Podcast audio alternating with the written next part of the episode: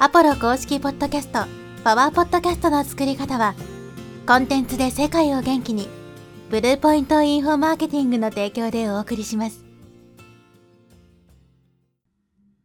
こちぽろです。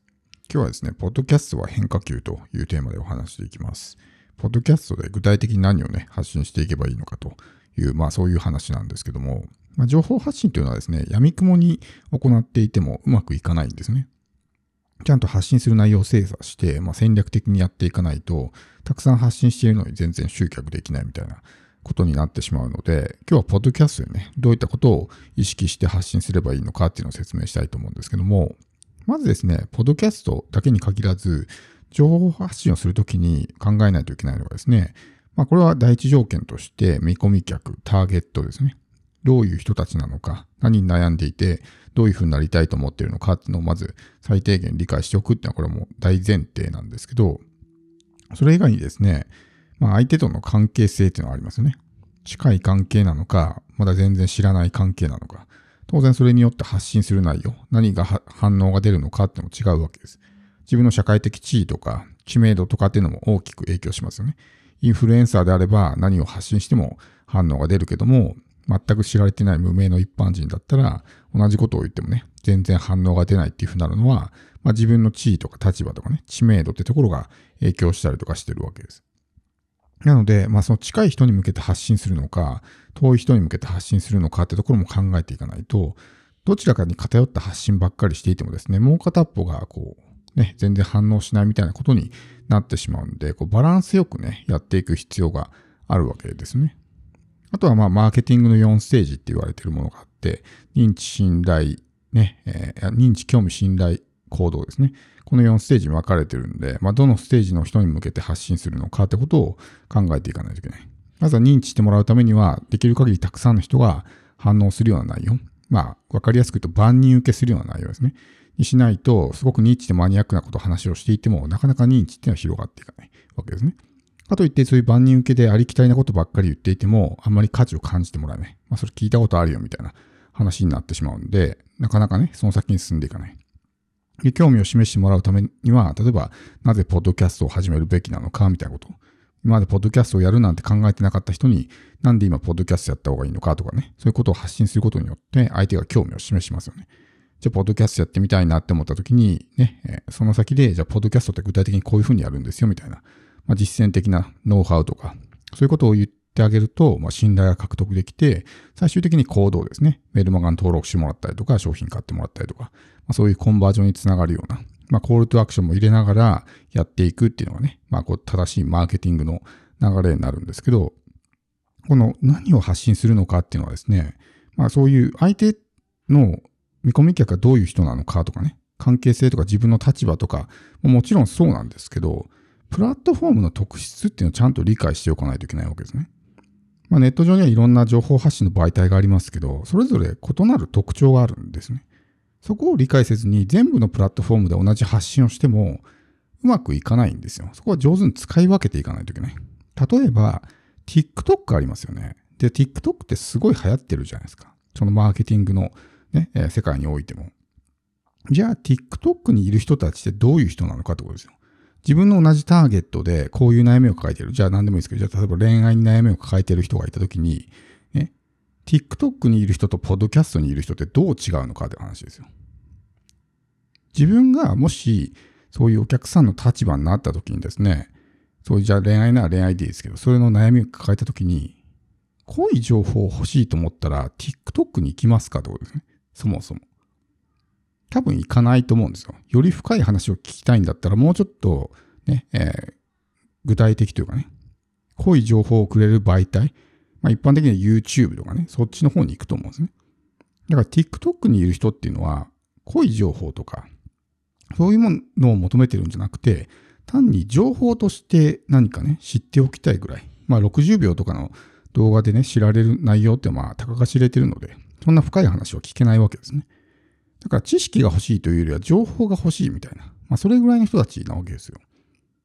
いや、ポッドキャストはどうかっていうと、当然濃い話が聞きたいわけですね。で、何かしらにやっぱり悩んでるわけですよ。我々のような無名の一般人が発信しているようなチャンネル、をわざわざ聞きに来るっていうのは、そこに何かしらのやっぱりね、求めているものがあるから、要するに自分が今悩んでいることに対して解決したいという、そういうものがあるから、その答えを見つけるために、我々のようなね、無名の人間の発信をわざわざ聞きに来るわけです。そして、このポッドキャストってどういう媒体、特に日本においてどういう位置づけにあるのかっていうと、日本ではまだまだそんな普及してなくて、一般的にはポッドキャストってあんまりね、利用している人は他の媒体に比べると少ないですね。SNS とか YouTube とかに比べると圧倒的に少ないと思うんですよ。その発信者だけじゃなくて利用者の方もですね、まだまだ知られてないマイナーなプラットフォームみたいな、そういう位置づけだと思うんですね。じゃあ、ポッドキャストに聞きに来る人ってどういう人なのかってことですよ。カスタマージャーニーをイメージしてもらうと分かりやすいんですけど、じゃあ例えば自分がビジネスね、起業したいと思った時に、よし、じゃあ最初にポッドキャスト聞きに行くぞとはならないと思うんですね。よっぽど普段からね、ヘビーユーザーでポッドキャスト聞いているのは人は別ですけど、おそらく世間一般の人ってそうじゃないと思うんですよ。自分は起業したいと思った時に、じゃあどこをね、まず情報を探しに行くかっていうと、Google で検索してブログ探したりとかね、YouTube でなんか情報見たりとか、あるいは Amazon とかで本探したりとかね。まずはそういう行動を取ると思うんですよ、最初に。いきなりポッドキャストに情報をね、聞きに行くぞみたいな人は、ほぼいないと考えた方がいいわけです。じゃあ、ポッドキャストに情報を聞きに来る人ってどういう人かっていうと、一通り一周した人なんですね。例えばビジネスを実際にやってみて、いろいろ試したけどうまくいかない。ちょっと困り果てて、でも YouTube にも同じような情報しか落ちてないし、みたいな感じで、なんか他にね、いい情報ないかなって探してるときに、なんだポッドキャストっていうね、そういう媒体があって、そこでいろいろね、ビジネスの話も聞けるんだみたいな。多分そういう人が多いと思うんですね。だから一周回ってる人、一通り最初の段階の、ね、多くの人が通る、つまずくポイントとか、そういったものを経験してる人が多いと思うんですね。だから、そういった人たちに何が刺さるのかってことを意識して発信していかないといけない。僕の場合とかだと、例えば、もうダイレクトレスポンスマーケティングではなくて、コンテンツマーケティング、ファンを作って信頼を作っていく方が大事ですよと。そういう小手先のテクニックでね、相手を無理やり行動させるっていうのはもう見込み客に免疫ができてるから通用しなくなってるし、急いでコンバージョンさせることによって逆に信頼を落としてしまって、長期的に稼げなくなりますよみたいな発信をしてるわけですけど、これっていうのは、これからビジネスを始める人にはあんまり刺さらないんですね。っていうのは彼らはもうダイレクトレスポンスマーケティングが最強だみたいな風に思い込んでる。それは業界のトップランナーたちがそういう発信をしてるから、当然信じるわけですね。もちろんそれが間違いだとは僕は言わないですけど、やっぱりその効果っていうのはどんどん年々ね、薄れてきてるわけだし、実際のところ本当にね、今まで稼ぎした人がどんどん稼げなくなってきてるって状況になってきてるんで、これからやっぱコンテンツマーケティングで自分で情報発信して自分に興味を持ってもらって、信頼を作っていく。だからテクニックとかで煽るんじゃなくて、相手から自発的に来てもらうような状況を作るっていうのは大事ですよっていうふうに言ってるわけですけど、そういうね、まずビジネス駆け出しの人たちは、誰に巡り合うかっていうと、業界のトップランナーとかインフルエンサーとかね、そういった人たちの情報が一番見つかりやすいので、絶対まずそういう人たちの情報を聞くわけですね。で、そういう権威のある人たちだから、この人たちの言うことは間違いないということで信じるわけなんで、我々のようなそういう発信をしても刺さらないわけですね。でも実際ビジネスをやってみると、その言われた通りにやっても全然成果が出ない。あれおかしいなみたいな感じになってきたときに、さっきみたいなね、コンテンツマーケティングでファン作っていった方がいいですよって話をすると、なるほどそういうことかってなるわけですよ。で、ポッドキャストにいる人たちっていうのは、おそらくほとんどの人がそういう、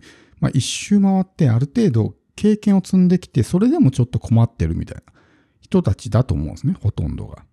だからそういう人たちに向けてありきたりな誰でも知ってるような話。例えばウェブ上でよく見かけますけど、ね、文章を書くならプレップ4がおすすめみたいな。それ知ってるのは何回も聞いたわみたいなね、話を今更したところで何も価値を感じてくれないわけですよ。だからある程度そういうものはかじってる人たちだっていう認識でやらないと、あまりにも初歩みたいなね、誰でも知ってるありきたりな、しかもネットで簡単に見つかるような情報ばっかり発信していても、ポッドキャストでは刺さらないわけです。他の媒体は別ですよ。ファーストコンタクト、多くの人が利用してるってことは、それだけ初心者もたくさん紛れ込んでるわけなんで、インスタとか TikTok とか、YouTube も一部そうだと思うんですけど、そういうところではそういう初歩的、もう本当初歩みたいな話をしてもね、一部反応してくれることはあるわけですけど、ポッドキャストに来る人ってある程度やっぱりね、経験を積んでる人だし、知識もそれなりにある人たちが多いっていうふうに考えると、そういうあまりにもね、誰でも知ってるような当たり前の情報を発信しても刺さらないということになるんで、そこもしっかりと理解した上で、プラットフォームの特質っていうのを理解しないと、全然空振りに終わってしまうわけですね、情報発信が。だから、ポッドキャストでは何を発信すればいいのかってことを、まずは考える。普通の他の媒体とちょっと発信のね、内容を変えてみるとか、っていうことをしていかないとなかなかその次につながっていかない。集客とかね、商品販売につながっていかないので、発信の内容はじっくりとね、自分で吟味して考えてみてほしいと思います。